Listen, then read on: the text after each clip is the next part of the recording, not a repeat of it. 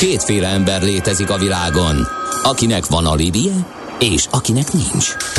Az elsőnek ajánlott minket hallgatni, a másodiknak kötelező. Te melyik vagy? Millás reggeli, a 90.9 Jazzy Rádió gazdasági mapetsója. Ez nem animi, ez tény. A Millás reggeli fő támogatója a Schiller Flotta KFT. Schiller Flotta and Rent a Car. A mobilitási megoldások szakértője a Schiller Autó tagja. Autók szeretettel. Jó reggelt kívánunk, 8 óra 18 perckor folytatódik a Millás reggel itt a 90.9 Jazzy Rádió Ács Gáborral. És Mihálovics Andrással. 0 30 20 10 909 SMS, WhatsApp és Viber számunk is ez lehet nekünk írni mindenféle információt, de nézzük, hogy mi hír az utakon. Budapest legfrissebb közlekedési hírei itt a 90.9 Jazzin. Gyorsan fogunk végezni, mert semmi újdonság nincs, mert mondjuk van egy lomtalanításunk a tizedik kerületben, ez már a hatodik nap a Sibrik Miklós út, Maglódi út, Kada utca, Gyömrői út által határolt területen, meg van néhány útlezárás, felújítás, daruzás ilyenek miatt, úgyhogy olyan nagyon sok minden nincs. A 13. kerület Hegedűs Gyula utcában van mától lezárás, a Gyöngyház utcától a Csanádi utcáig felújítás miatt, aztán a 8. kerületben a Dankó utcában a Mátyás tér és a Magdolna között ott darulzás van. Úgyhogy ezek vannak, ami így friss, te látsz valamit? M1-es M7-es bevezetőjén látok az ilyenkor szokásosnál nagyobb uh, lassulást. Ezzel kapcsolatosan várnánk információkat a hallgatóktól. Úgy tűnik, hogy már az utolsó iskolai napon még, még, még van forgalom, tehát majd csak holnaptól lesz könnyebb a közlekedés reggel.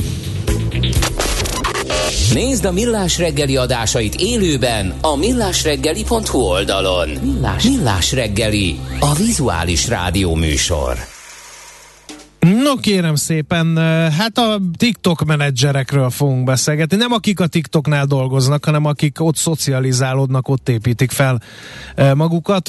Ennél komolyabb a téma persze, nem annyira vicces. Hogyan kell képezni a jövő vezetőit, azaz azt a generációt, akik most a TikTokon tájékozódnak. Ebben kalauzunk lesz Julov Katalin, az IBS vezetés szervezés oktatója. Jó reggelt kívánunk! Jó reggelt kívánunk! No, hát érdekes ez a dolog, mert hát ugye a, a, nem szeretnék abba a hibába esni, bár azért szerintem megvádolhatnak bennünket, hogy mm, oké, okay, boomerek vagyunk itt az áccsal, bár ő inkább, mint én szerintem, de mindegy. Csak úgy csinálok. De, de egészen elképesztő tapasztalatok vannak, és erről könyvek születnek, elemzések születnek arról, hogy a különböző Z, meg Y, meg alfa generációk miket csinálnak, meg hol szocializálódnak, honnan informálódnak, hogy tanulnak, hogy dolgoznak, mi, mi, az, mi értékrendjük. Hát nagyon nehéz elképzelni azt, hogy, hogy ezt a generációt egyáltalán hogy lehet terelgetni. Most itt megint családi tapasztalatokkal jöhetnék elő, hogy ez rendkívül nehéz. Igen. Nagyon gyorsan informálódnak, nagyon felületesen informálódnak, ennek ellenére markáns véleményük van a világról. Egészen elképesztő. Hogy lehet ezzel valamit kezdeni oktatóként? Uh, jó. Uh, ez egy nagyon, egyébként egy nagyon érdekes téma, és uh, valóban rengeteg-rengeteg tanulmány van, tehát erről olyan ö, különböző nagy tanácsadó cégek is ugye őrült mennyiségű információt publikálnak. Én a gyakorlatban, ö, amit látok, ö, nekem és itt egy picit ketté bontanám a gyakorlati életet, tehát én 25 évet eltöltöttem a versenyszférákba, élő lélegző vezetők között. Ö, megszámoltam, hogy az elmúlt 23 évben én magam 13 különböző vezetőnek riportáltam, és én is körülbelül egy olyan 100 főt vezettem. Természetesen ők nagyon-nagyon különböző profilok voltak, nagyon-nagyon sok és izgalmas projektet csináltam, tehát rengeteg ilyen nagy mérvű változáskezelést, és ugye több ezer fős üzleti környezetben dolgoztam, ahol olyan munkáim voltak, ami több ezer főt érintettek, ami indirekte milliós ügyfélkört érintett. Tehát van egy ilyen fajta gyakorlati rálátásom is, hiszen ebben a cégben is ugye rendkívül élénk élet folyt, jöttek a fiatalok, voltak nagyon nagy tudású idősebb szakemberek, és bizony ezek a generációs különbségek már azért ott is néha tetten érhetőek voltak, bár én a személyes filozófiám, hogy én inkább a közös vonásokat szeretem mindig aláhúzni. oktatóként az IBS-ben körülbelül itt is azért nagyon sokféle tárgyat ö, tanítok, és sokféle készséggel foglalkozom. A hallgatói kör, ami nálam körülbelül megfordul, az egy olyan 300 főre tehető, az elsősorban az IBS, ö, természetesen vannak azért ö, néha más jellegű munkáim is. Ö, nagyon sokfajta fiatallal dolgozom együtt, tehát nálam, amire én rálátok. Ez per tanév, ez a 300? Ö, ez per szemeszter. Per szemeszter. Igen. Oh. Ö, igen, Tehát ezt én nagyipari. Módon űzem. Nagyon-nagyon sok hallgatóval állok kapcsolatba, és ami különösen izgalmassá teszi ezt a fajta utazást, hogy a hallgatóim a világ minden tájáról jönnek. Tehát azt tudni kell, hogy én főleg ilyen nemzetközi ö, csoportokat tanítok, ö, angol nyelven ö, szoktunk egyébként ö, ö, együttműködni. És akkor mi az, amit látok? Náluk azt látom, hogy itt is a versenyszférában vagyok, csak egy másfajta módon. Ugyanis oktatóként nekem az esetenként a közösségi médiával kell versenyezzek a figyelmükért. Ugye szeretünk beszélni erről a figyelemgazdaságról. Ugye a figyelem, mint olyan dolog, az felkerült az erőforrások listájára, tehát most már nem csak ugye tőkéről beszélünk, meg házakról, földekről, vagy emberekről, hanem magáról a figyelemről érdatlan mennyiségű információ száll felénk a levegőben, és mondjuk amikor ezt elképzelem gyakorlati módon egy terembe, hallgatókkal való együttműködésbe, akkor ez azt jelenti, hogy nekem képesnek kell a figyelmüket magamnál tartani, mert rájuk ömlenek a feedek. E, ott van a TikTok. E, egyébként a TikTok olyan szempontból is egy nagyon izgalmas téma, hogy ő most versenytárs nekem, vagy esetleg az ő segédeszközöm. Ugyanis a TikTokon rengeteg influencer van. Amikor beszélgetek a hallgatóimmal, Néha még esetleg fiatalabb generációkkal is, hiszen édesanyja is vagyok, van két ö, lányom, és az ő korosztályukkal is azért ezek a beszélgetések nagyon intenzívek, akkor náluk ö, ugye a karrier ö, ív, amit ők elképzelnek maguknak, az hát néha az, te influencer te, leszek. Így van, Ennyi. YouTube sztár vagyok. Igen. Ennyi. És ö, ezek a példák ott vannak, és ezek hatnak rájuk. És azért olyat is lehet látni, hogy ezek az influencerek több millió dollárt zsákolnak be esetleg egy évben. Tehát, hogy itt nem csak arról van szó, hogy milyen színűre festem a hajam, vagy hogy milyen jó pofát főzök két perc alatt. Egyébként ebbe is őrült kreatívak, tehát mindent meg tudnak oldani. Pikpak utána néznek, tehát ilyen mini kutatók egyébként ők, egyből lecsekolják azt az információt, amit mondok. Tehát a, van egy nagyon izgalmas módja is egyébként az oktatásnak, hogy én, eh, ahogy beszélgetünk, ők közben validálják, és kommentálják, és megnézik, és megnézik a példákat, tehát egy nagyon sajátos egyébként De akkor ez mikro, így, hogy jutunk el A-ból a B-be? Mert az, hogy ugye mi hogy tanultunk, ezeket tegyétek hátra, Igen. gyerekek, mindenki csöndben marad, kiállok a tábla elé, elmondom uh-huh. az anyagot, nem. majd számon kérem az anyagot. Aha, nem. Azért az IBS-be ezt máshogy kell elképzelni. Az IBS egy üzleti iskola, ugye a, egy angol egyetem, ami partner egyetemünk, tehát eleve hozzuk ezt az angol száz kultúrát. Belejön a hallgatóknak a nagyon színes nemzetközi kavalkádja, akik hozzák a saját ö, tulajdonképp management modelljeiket, kultúrájukat, és az IBS-ne a kollégáim egy része nagyon-nagyon okos, nagyon tapasztalt emberek, nagyon sokan a gyakorlati szférából jönnek, tehát hogy mindenki így együtt pulzál tulajdonképpen ezekkel a változásokkal. De hogy néz ki akkor egy óra? TikTok Jó. videót forgat?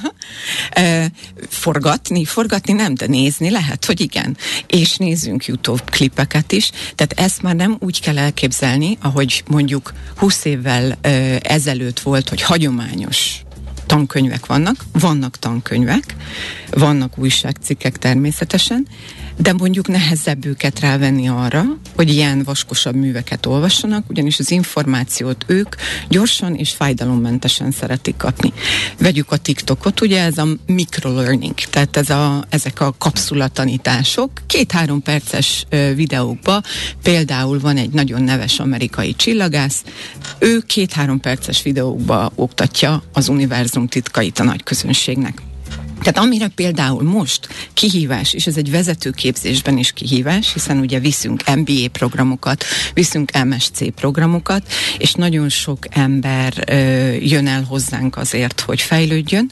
Ö, ez azért kihat ránk is, mint óraadókra, hiszen teljesen más, hogy kell az ő figyelmükkel gazdálkodni, és ezek az emberek, akik kilépnek a valós életbe, és vezetők lesznek, mondom, nagyon-nagyon sok tanítványom, Z-generációs, már cégeket visznek. Tehát élő emberekkel dolgoznak, irányítanak 20 évesen 20-30 embereket. Ez egy érdekes, amit hallgatunk, mert az is felvetődik bennem, hogy akkor kire hallgatnak? A, ha, egy nagyon, influencerre, igen. vagy a tanárokra? Ez egy nagyon érdekes kombináció hallgatnak az influencerekre. Tehát ez hozzá, ez, ez, egy, ez egy olyan dolog, amit el kell fogadjunk. Nagyon Csak érdekes, az a baj, hogy az influencerek igen. nagy része nem biztos, hogy szakmailag ott van, ahol kéne lenni. És ez egy, ez egy olyan gondolat, ami mindannyiunkban felmerül. Nekem az a véleményem, hogy itt ilyenkor nem azt nézzük, hogy jó vagy rossz, hanem azt, hogy más. Tehát ezt is érdemes egyébként így az üzleti kultúra részévé tenni, és ebben is egy mondjuk az IBS-nél, amikor ugye üzleti esetekkel dolgozunk nagyon sokszor. Ugye e, cégeket elemzünk, vezetői működéseket elemzünk. Igen, lehet úgy is kategorizálni valamit, hogy jó vagy rossz. De itt kilépünk az ilyen rendszerekből, és azt mondjuk, hogy más. Vannak olyan mechanizmusok, amik működnek. Nekem azt kell ellesni az influencerről, hogy mi az, amit jól csinál. Tehát itt azért egy olyan fajta tanulási modell is van, hogy mi digitális bevándorlók, tehát akik nem az a fajta generáció vagyunk, akik olyan természetességgel keres, uh-huh. keressük és használjuk a digitális kultúrát, ahogy mondjuk egy Z-generáció, vagy esetleg az Y-osok, bár ők egy kicsit nagyobb az önmérséklet náluk, eltanulni azt, a fiatalabbaktól, hogy hogyan lehet tényleg azt átadni, hogy tulajdonképp lényegi dolgokat akár 5-10 mondatba is meg lehet fogalmazni, és nem biztos. Hála Istennek, nagy barátja vagyok én ennek a módszernek. A igen, véget nem érő halálunalmas meetingnek nagyon-nagyon igen, így van, hála így van, Istennek. Így van. Ugye ez, ez is az üzleti életből jön, ugye igen. az unalmas meetingek, meg hogy annyit szoktak mondani, hogy egy eleve ez mondjuk nem a hossza, hanem a tartalom, hogy eleve csak annyi embert hív egy terembe, amennyi mondjuk egy doboz pizzát val le lehet fedni, vagy meg lehet kínálni. Tehát, hogy igen, gyorsabb meetingek, célra törő meetingek, és ez a Mi van a hierarchiával? A hierarchia az érdekes. Hiszen hierarchikusan épül igen. fel egy, van elnök vezérigazgató, van. van vezérhelyettes, van főosztályvezető, van, van marketingigazgató. E, e, ez Mennyire? nem kompatibilis az ő világukkal, gyanítom. Erre nagyon érdekes ö, tulajdonképpen ö, trendeket lehet nézni. Azért a cégeknek a nagy része még mindig azért hierarchikusan működik, bár ugye nagyon sokszor beszélünk ma már ilyen agilis fürge kultúrákról, ahol a networkön és azon van a hangsúly, hogy én oldalirányba tudjak gyorsan mozogni, hogy elérjem az információt. Viszont amit az üzleti életben meg meg lehet figyelni, hogy, és ez is egyfajta kultúraváltást fog ugye, vagy azt prognosztizálják, hogy a digitalizációval, mesterséges intelligenciával át fognak a szervezetek is alakulni, pont azért, mert az emberek máshogy működnek. Ezek a fiatalok piszok gyorsan tudnak információt találni és kapni, egymással hihetetlen erős hálózatokban működnek. Tehát a tanácsra van szükségek, előbb kérdezik meg egymást, mint a tanárt, mint a szülőt, mint a felettest. Más a működési elv. Ez be fog szivárogni lehet, hogy az üzleti életbe is. Tehát akkor ugye nem lesz sok... szükség vezetők? De, lesz szükség vezetősre, csak ugye azt mondják, és azt lehet látni ma nagyon sok ilyen fajta kutatásban, hogy az ilyen tradicionális háromszög alakú szervezetek és hierarchiák, ahol a csúcson a vezér, ahol a, csúcson a vezér a... van, átmegy a gömbölyded alakú szervezetekké, ahol az emberek a szervezetben maguk is kapcsolódnak más ökoszisztémákhoz, más értékláncokhoz, más emberekhez. Csak hogy mondjak egy gyakorlati példát. Ebben a kultúraváltásban például egy nagyon érdekes jelenség, hogy ma már nem fogyasztókról vagy esetenként ügyfelekről beszélünk, és itt muszáj egy angol szót behozzak. Tehát ugye angolul consumernek szoktuk mondani azt, akit fogyasztónak tekintünk, nem ma nagyon sokszor beszélünk prosumerekről. Mi a prosumer? Amikor bevonnom mondjuk az ügyfelemet, és ez lehet B2B, ez lehet normál lakossági ügyfél a fejlesztési folyamataimba. Tehát őt teszem meg a kezdőpontba, az üzleti első kérdésem az, hogy te mit szeretnél, kedves fogyasztó? Vagy te hogy csinálnád másképp? Vagy szerinted hova rakjam a gombot? Vagy szerinted milyen legyen a termékem? Tehát őrült nagy hálózatokkal dolgozunk, és tulajdonképpen ezekkel a nagy hálózatokkal való foglalatoskodás akár át is írhat olyan klasszikus formákat, mint a háromszög, és átmehet uh-huh. ez akár ilyen gömbalakba. Az utolsó kérdés, mert nagyon elszaladt az időnk, oh. hogy mi van ezekkel a, a, a hagyományos ö, értékekkel, amelyet egy boomer generáció értéknek vér. Munkabírás, elkötelezettség, ö, ö, alázat, ö, tisztelet, nem tudom én micsoda, mennyire fog megváltozni a céges kultúra ettől a generációtól. Ez, mert... Ezeket a példakép TikTok influencerek megközelítik, illetve megtalálják őket például? Azért a, a, ne, ne becsüljük alá ezeket a példaképeket, mert ugye nekünk nagyon sokszor ilyen popstárok jutnak eszembe, vagy főzőcske műsor, mm.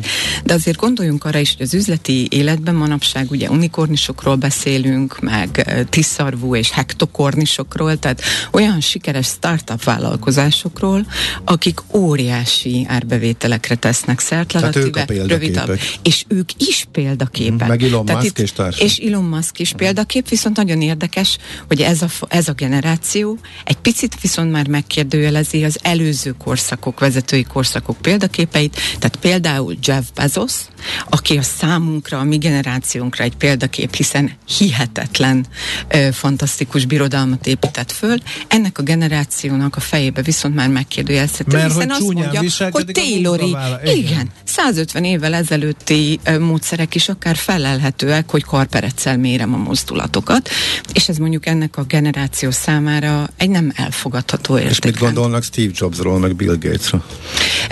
Egy picit ugyanez a fajta megkérdőjelezés merül föl, és a Bill Gates, akkor ők inkább Melinda Gates felé húznak. Tényleg? Igen. És Elon Musk az Kev szemben, akivel nagyon-nagyon sok jogos kritika merül Igen. föl velük, tehát vele szemben meg abszolút pozitív, tehát inkább ők uh, tekintik példaképpen?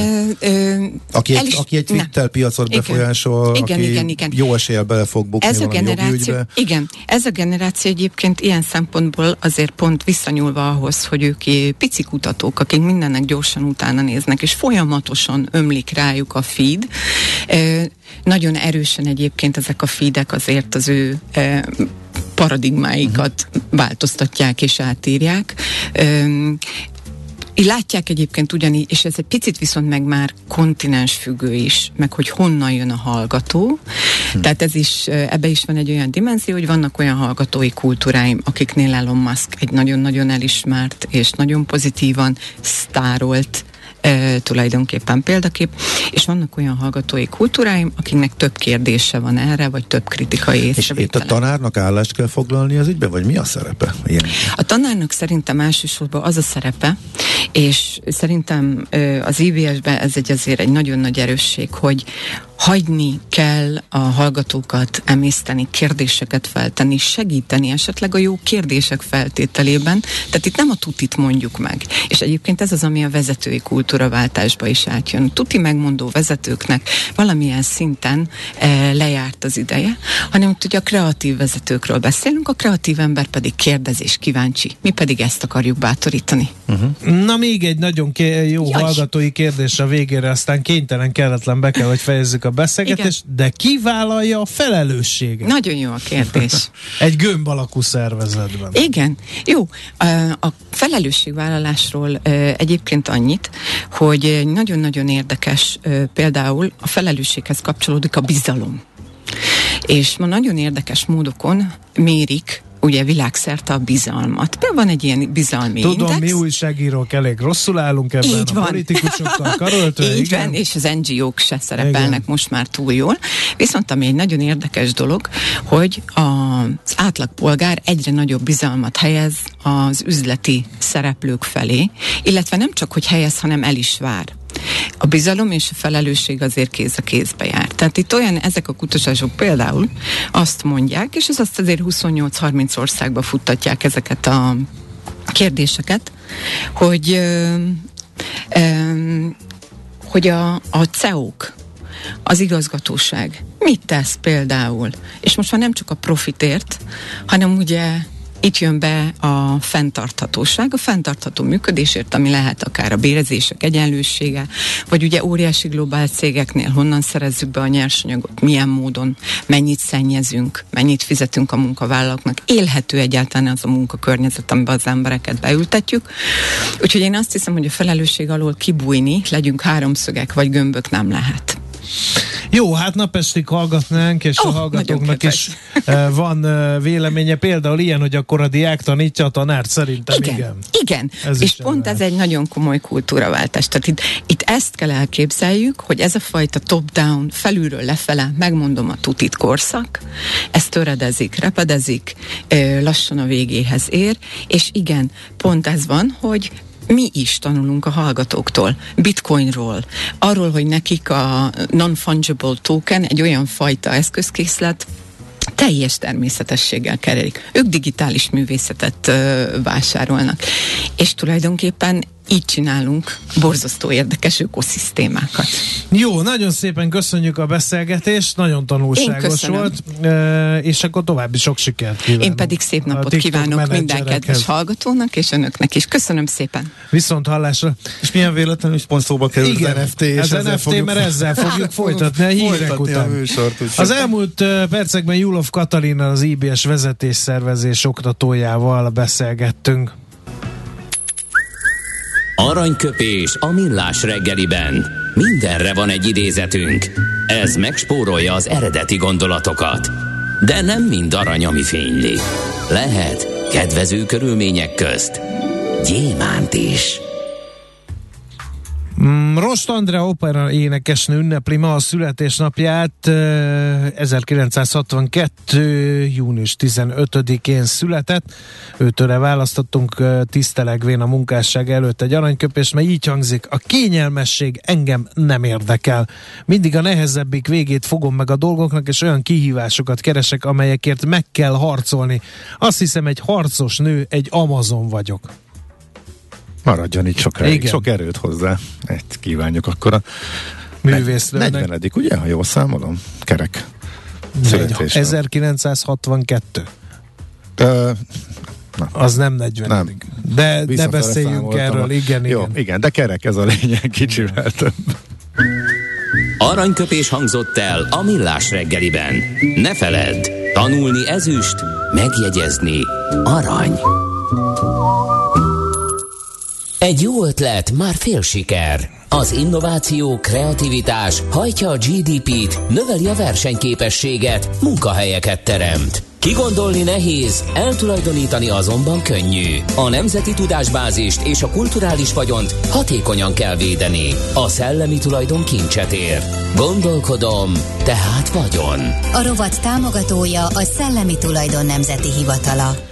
Hát őszintén szólva rájöttem, hogy már gyerekkoromban is láttam énekelni, és én vagyok 50, akkor Igen. Nem jöhetett ki a matek. Jó, oké. In- Inkább ebbe az irányba mondja a hülyeséget az A ember. félvilág azt se érti, mi az az NFT, de már is multimilliárd dolláros üzletté vált. Gyakorlatilag az élet minden területére belopta magát ez a valami. Egyszerre fedik le a múzeumok műalkotásai, gyűjthető tartalmakat, egyedi boros üvegekig bezárólag nagyon sok minden van, de miként lehet megvédeni? Ha létrehozunk egy, egy NFT-t, amiből aztán esetleg később kiderül, hogy ez egy rendkívül értékes valami. Na, ez egy érdekes jogi kérdés, úgyhogy egy jogász tárcsáztunk ebben az ügyben, dr. Mezei Péter, ő a Szegedi Tudomány Egyetem egyetemi docense. Jó reggelt kívánunk! Öreget kívánok! Jó, hát az NFT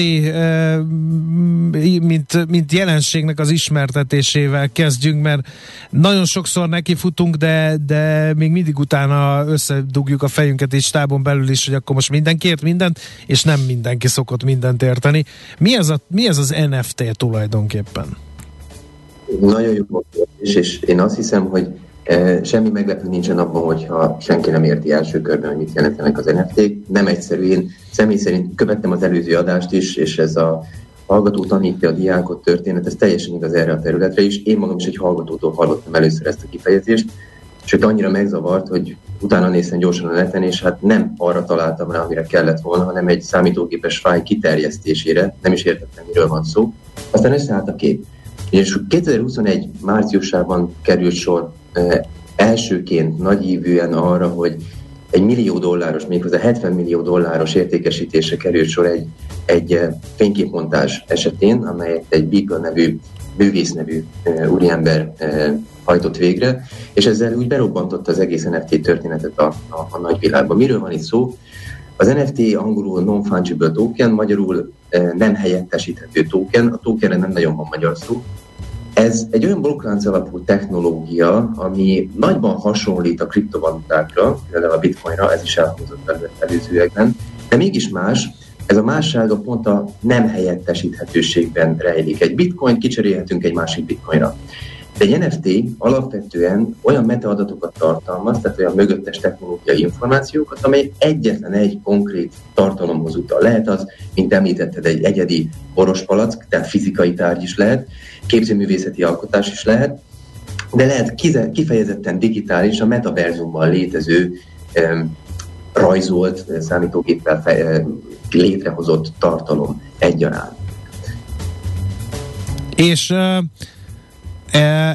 ha ezt vesszük, akkor, akkor alapul, hogy ez egy ilyen nem helyettesítő, pontosan ez adja a lényegét, hogy bár digitális, és én ezt akárhányszor megnézhetem, letölthetem, de mégsem, mégsem mondhatom tulajdonomnak? Nagyon, nagyon jó ez a kérdés is. Kettő külön válik abból a szempontból, hogy az NFT és a mögötte lévő tartalom nem egy és ugyanaz. Az NFT az csak egy, nevezük így kulcs a mögöttes tartalomhoz. Az NFT-t vehetem meg. E, maga a szó is egyébként becsapós, mert az adásvétel az egy hosszú évezredek óta létező jogi kifejezés. Nem biztos, hogy adásvételről beszélünk egy NFT megvásárlása esetén, e, leginkább a szerződési jog az, ami ebben az esetben e, szóba jöhet, nem biztos, hogy a tulajdonjog. Ami igazán érdekes ebből a szempontból, hogy a jelenleg uralkodó felfogás szerint, ha én veszek is egy NFT-t, akkor a mögötte lévő tartalom fölött én nem rendelkezek olyan jogokkal, mint mondjuk egy lakást vásároltam, vagy egy gépjárművet, és azt bármikor eladhatom, vagy egy könyvet például. E, ez azért fontos, mert hogy akkor hogy beszélünk jogvédelemről, akkor mi az, amit meg kell védeni? Hát ez az, ha nem az enyém, akkor... Ha nem az enyém, akkor, meg, akkor, meg akkor, akkor ki, és a ki az most mellékes, de miért fizetett 70 millió dollárt ennek a, az úriember? Világos. A, ami nagyon fontos ezen a ponton, hogy a, kiejtettem azt a szót a számon, hogy blokklánc, tehát ez a blockchain világában, e, ezek az NFT-k, ezek a blokkláncban rögzítésre kerülnek. Ez annyit jelent, hogy ez egy e, számítógépek, rendkívül sok számítógép hálózatán keresztül e, bizonyíthatóan igazolja, hogy ki az, aki befektetett ebbe a tokenbe, akár csak a, blokklá, akár csak a bitcoinba, vagy bármely más kriptovalutába. Itt is megmásíthatatlan adatok állnak rendelkezésre arra nézve, hogy ki fizetett érte. Ebből a szempontból tehát technikailag igazolható, hogy kihez tartozik az a tartalom, és ebben épp ez az érdekesség, hogy mivel a blokklán szerint mondjuk enyém egy NFT, azt én továbbadhatom. A becsapós inkább az, hogy mondjuk tegyük fel, hogy valaki egy NFT-be beleírja a Mona lisa Történt már ilyen, hogy Leonardo da Vinci egy másik híres festményét tokenizálták, hogy ez a kifejezés hangzik, ez nem azt jelenti, hogy ez a festmény bárki másnak a tulajdonába került volna, az maradt a múzeumnak a, a, a birtokában, viszont az a token, ami arra az adott műre utal, az továbbadható. Itt jön ez igazi félreértés, illetve a, a ne, nehéz követhetőség, hogy a kettő még ezen nem ugyanaz. Én a tokennel szabadon kereskedhetek, de az alapul fekvő tartalommal egyáltalán nem biztos, hogy rendelkezek, vagy tehetek bármit. Akkor, uh, akkor ennek mi értelme? hogy a tokennel kereskedem, a tartalommal nem. Két választ fogok tudni erre adni. Az egyik az, hogy nem mondom el a személyes véleményemet. A, a, a tudományos igényességgel körbejárt válasz pedig az, hogy igazából az NFT világa az egy digitális megtestesülése a befektetéseknek. Hasonlóan ahhoz, mint ahogy az, a, a, hát a gazdag műgyűjtők fizikai festményeket vásárolnak, abban is van üzlet. Ha valaki egy egyedi, ugye még egyszer hangsúlyozok, ez egy nem helyettesíthető, egyedi, jó esetben tényleg csak egy adott token létezik, ami egy konkrét tartalomra utal, vagyis egy ember teheti meg azt, hogy azt újra eladhatja. Ebben van üzlet. Az más kérdés, hogy ez az üzlet sokkal kiszámíthatatlanabb meglátásom szerint, mint mondjuk egy képzőművészeti alkotás értékesítése, mert az értékesítés ebben az esetben is általában kriptovalutával történik. Azt jól látjuk, pont a napokban történt meg, hogy hatalmas esés volt megfigyelheti a Igen. Tehát csak, bocsánat, csak egy példaként elképzelhető, bár személy szerint nem tudom, mert nem, jelenleg nem e, kínálták fel értékesítésre, az a bizonyos 70 millió dolláros e, montázs egyáltalán nem biztos, hogy ma érne annyit.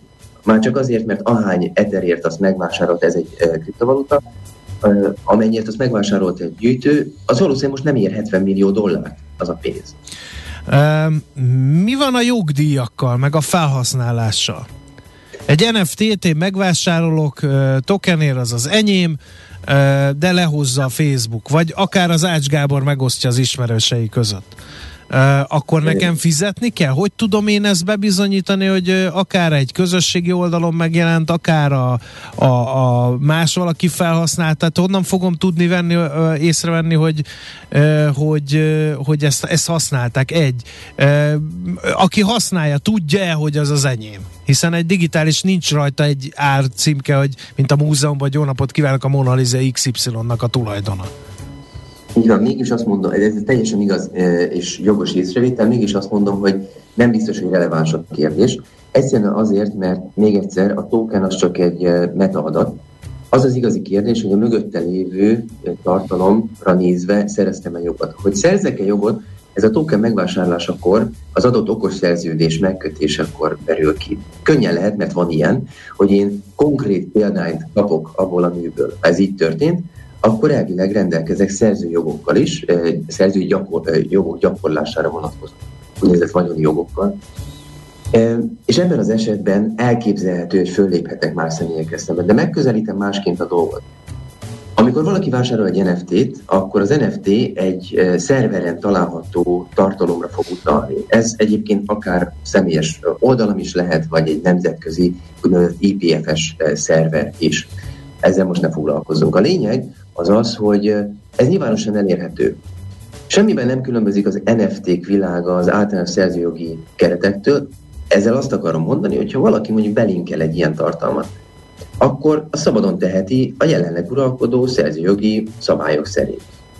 Tehát egyáltalán nem biztos, hogy az NFT vásárlója bármiféle igényel föléphetne az adott művet megosztó személlyel szemben.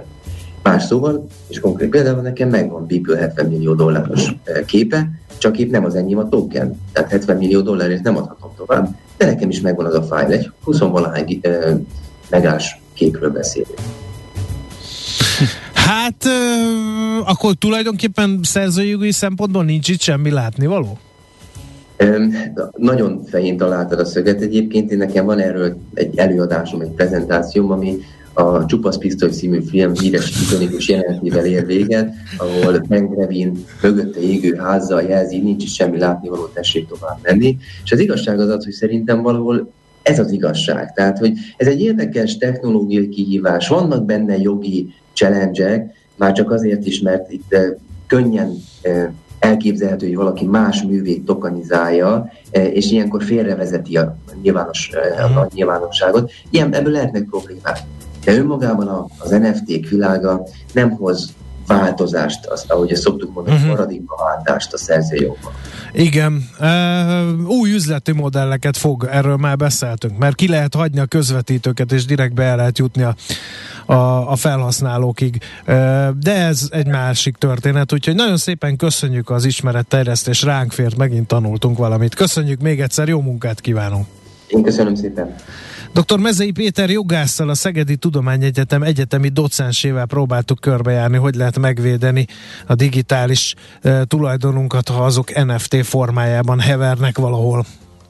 A szellemi tulajdon kincset ér. Egy jó ötlet, már fél siker.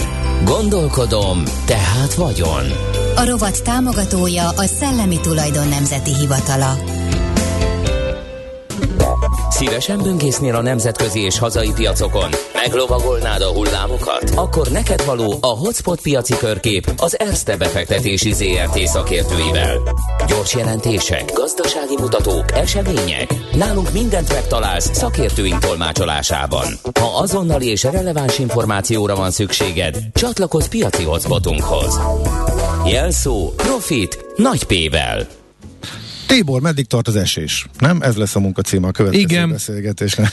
Barát... Barát Tibor van a, követ, a vonal túlsó végén vezető üzletkötő. Ő, ez az esés, az az esés, amire tíz éve várunk, Tibor? Hogy látod? Hát tulajdonképpen igen. Tehát, hogy Na a, végre! Én azt gondolom, hogy igen. Mert teljesen Tehát, elvesztettük a hitelünket, mert tényleg tíz éve szajkozzuk, hogy túlvett, túlnőtt, nem, minden nem, jön a korrekt. Csak tíz nem, de mondjuk három, öt biztos. Három, de három legalább. Hát ugye igen, tehát ugye azért 8-9 évente szokott lenni egy gazdasági ciklus a világban, ami, ami a tőzsdei eséseket is ugye elhozza. Tehát ez a normál kerékvágása ugye a gazdaságnak. Ezt aztán 2008 óta ugye a, a jegybankok úgymond megtanulták azt, hogy, hogy milyen módszerekkel lehet alkalmazni a, vagy elkerülni ugye a gazdasági visszaesést, hát itt ugye nyilván a, a nagyon alacsony vagy mínuszos kamatok, mint Európában, illetve a pénznyomtatás, és akkor hát ez gyakorlatilag az egész világban ugye elterjedt, hát először ugye Amerika kezdte, és, és hát akkor ilyen, ilyen volt például, hogy amikor 2008 végén elkezdett a Fed azért emelni kamatot, ahogy észrevette, hogy a piac erre már negatívan reagál, akkor ott volt azért össze egy, egy kezdődő esés, akkor egyből megfordította a, a nézőpontot, és akkor azt mondta, hogy jó, hát nem kell itt tovább kamatot emelni. Volt a, vagy van a piacban egy olyan vélekedés, tulajdonképpen ezt úgy hívták, hogy Fed put, hogy, hogy gyakorlatilag a, akkora kitettsége van már a, a lakosságnak, akár közvetlenül, akár a, a direkt mód, indirekt módon a, a különböző befektetési alapokon, vagy, vagy akár nyugdíj megtakarításokon keresztül, hogy egyszerűen nem engedheti meg magának az adott kormány vagy a jegybank, hogy jelentős tőzsdei esés legyen, hiszen akkor ha csökken a vagyonom ezáltal, és a lakosság jelentős részének ugye van már részvénykitettsége, akkor, akkor a gazdaság, akkor csökkenni fog a fogyasztásom, ha csökken a fogyasztásom, akkor csökken a gazdaság, és hát ugye most mindenek fölött itt az elmúlt, hát 2008 óta gyakorlatilag 14 évben ez a, ez a gazdasági növekedésnek a, a, a, a hajtása, ez, ez volt ugye a fő cél, és hát aztán eljutottunk ugye ide a mostani állapotig, aminek ugye az lett a vége, hogy mivel hogy már mindenhol nyomtatják a pénzt, és sehol nem volt pénzszűkes, tehát minden, hát az ECB ugye mai napig, ugye június végéig még most is ugye 20 milliárd euró értékben még pénzt nyom a rendszerekbe, hát ez, ez magától értetődő volt, hogy előbb-utóbb ez inflációhoz vezet, fog vezetni, és hát ez nyilván több más dologgal együtt, tehát ilyen ellátási láncok problémája, ugye orosz-ukrán háború, stb ezek elvezettek oda, hogy hát most már ugye tényleg ilyen harapófogóba kerültek a jegybankok, tehát el kell dönteni, tényleg az elsődleges célnak akarnak-e megfelelni, tehát az infláció elleni küzdelemnek, vagy még mindig ugyanazt a régi mantrást uh, szajkózzák, amit eddig, ugye, hogy a ugye milyen a gazdasági növekedés, milyen a munkanélküliségi adat, csak hát ugye itt, itt az a probléma, hogy egy idő után ugye a jegybankok elveszthetik a, a hitelességüket, hogyha nem az elsődleges célra fókuszálnak, és hát most ez okozta tulajdonképpen a, a nagy fordulatot. Ugye múlt hét csütörtökön az Európai Központi Bank e, nyilatkozata, illetve hát pénteken meg az amerikai inflációs adat, és hát erre ugrottak elég jelentőset, ugye a, a, a 10 éves hozamok, hát a német az most ma reggelén 1,75 volt, az mondjuk 2014 óta ugye nem látott szint, hát az amerikai pedig ilyen 3,4% fölé kapaszkodott, ami, ami magasabb szignifikánsan 2010 előtt voltak a, a, a, a, ez, ez az érték, és hát gyakorlatilag ugye arról van szó, hogy még mindig ugye a reálkamatoktól nyilván borzasztó messze vagyunk ugye a 8-9-10 százalékos infláció mellett, csak az az extra laza monetáris politika, ami eddig volt, és ehhez árazódott a piac ugye hosszú-hosszú éveken keresztül, tehát 8-10 éven keresztül, hát ehhez képest ugye lesz egy, egy visszatérés a no kerékvágásba, hogy hát igen, most már nem nullák a kamatok, meg nem mínusz, meg nem egy százalék, hanem hát egy értelmezhetőbb tartományba, amiben egyébként szerintem ilyenkor most ugye nagy pánikok alakulnak ki a piacon, vagy tudnak kialakulni, tehát sokszor ugye kidobják azt is, ami értékes, meg azt is, amire ugye ez, ez tényleg ugye negatívan hat. Hát erre mondjuk ugye két példát hadd említsek mondjuk Európában például, hogy a, hát a, a hozam, itt volt ugye hirtelen nagyobb mértékű a hozamemelkedés, tehát Európán belül, hogy, hogy például a bankszektor, akinek egyébként közvetlenül a, a, a hozamemelkedés az pozitív, hiszen majd magasabb ö, ö, nyereséget tudnak a betét hitel ugye elérni, tehát között, ugye a, kamat bevételben, ők is estek. Hát például egy Deutsche Bank ugye 10,2-ről, nem tudom, itt a napokban 9,2-ig, tehát egy 10 ot vagy itt van például egy, egy Vonovia, ugye a Németország legnagyobb ingatlan bérbadó cége, hát abban azért mindenki ugye egyetért, hogyha még, akár, még a legrosszabb esetben, hogyha addig szigorítanának a jegybankok, hogy ugye recesszió lenne mondjuk tegyük fel, hát akkor is azért lakni kell, és az albéletet, vagy a, a nem albélet, bocsánat, a bérleti díjat fizetni kell. Na most ez egy ilyen cég, az évelei 48 euróról leesett majdnem 30 euróra, és most épp itt az előbb nézegettem, hogy hát ilyen az idei évi eredményével egy szűk 8%-os megtérülés van, tehát 2,4 eurót várnak ugye részvényenként eredményt, még egy jövő év utáni, tehát 2024-esben már több mint 10%-os megtérülése van egy, egy ingatlan cégnek, és hát nyilván most ugye azért még egyszer, tehát nem arról beszélünk, hogy majd itt reálkamatok lesznek Európában és 10%-os kamatok, hanem az, hogy a 2,5 és 3% közé valóban beáll. Hát ehhez képest azt gondolom, hogy mondjuk egy 8%-os vagy egy 10%-os megtérülés az még mindig egész. egész Mi az, hogy? Igen. Uh-huh. Mi fordíthatja meg az esés most tényleg uh, hirtelen két nap alatt iszonyatosan átározottak a kamatemeléssel kapcsolatos várakozások, sokkal nagyobb emelést várna a piac Fettől is, uh, illetve a, az EKB-től is, de ezt már lereagálta mondjuk az elmúlt uh, két napban, plusz utána a kis uh, tingli-tangli stagnálás uh, próbálja keresni az új helyét a piac. Innentől mi mozdíthatja melyik irányba, illetve mitől tudna esetleg visszafelé pattanni, fölfelé? Hát nyilván ugye elsősorban, hogyha megváltoznának a kilátások, ugye a kamatemelés kamatemelésekkel, vagy az, az inflációval, és ebben kapcsolatosan ugye az, a kamatemelésekkel kapcsolatban. Tehát, hogyha e, egyébként az LKB-nak most lesz valami rendkívüli, ezt ma reggel 8-kor jelentették be, Uh-huh. Tehát, hogyha őket is zavarja egyébként a hozamfelárak, a kockázatkerülésnek a, a, tehát a hozamfelárak ez ugye emelkedés, ami ugye a kockázatkerülésnek a mértékét mutatja. Tehát ha itt van valami nyilatkozat, nyilván ha az inflációval kapcsolatos, mert összességében egyébként azt gondolom, hogy a, ha, ha ebben a fundamentumokban nincs változás, tehát már mint abban, hogy az inflációs kilátásokban, akkor a jegybankok anélkül, hogy komolyabb hitelességi veszteséget könyveljenek el, anélkül nem mondhatják azt, hogy áttekintenek ezen, illetőleg nem haladnak ezen a, a megkezdett úton tovább. Tehát csak akkor lehetséges, hogyha magában a, a, az inflációs... Tehát az infláció alább akkor, akkor lehet tőzsdei hangulatváltás.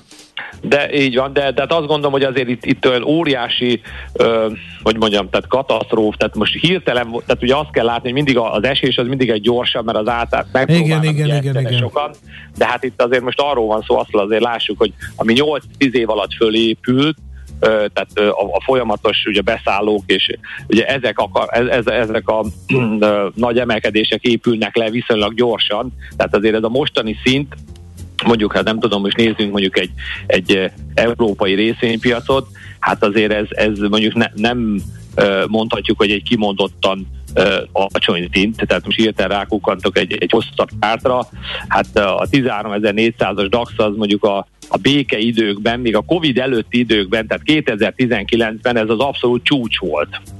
Uh-huh. Ja, tehát akkor az e, a Himalájáról visszaestünk a K2-re mondjuk. Így van, és akkor azt mondjuk, hogy innen már csak fölfele mehet, mehet az út, hát nem. Nem, nem ilyet nem mondjuk. Nem. nem. Oké, okay, Tibor, egyértelmű. Hú, jó szépen. kis elemzés volt, legalább tudjuk merre hány méter hála neked. Nagyon szépen köszönjük. Én köszönöm szépen az urat. Szervusz Tibor.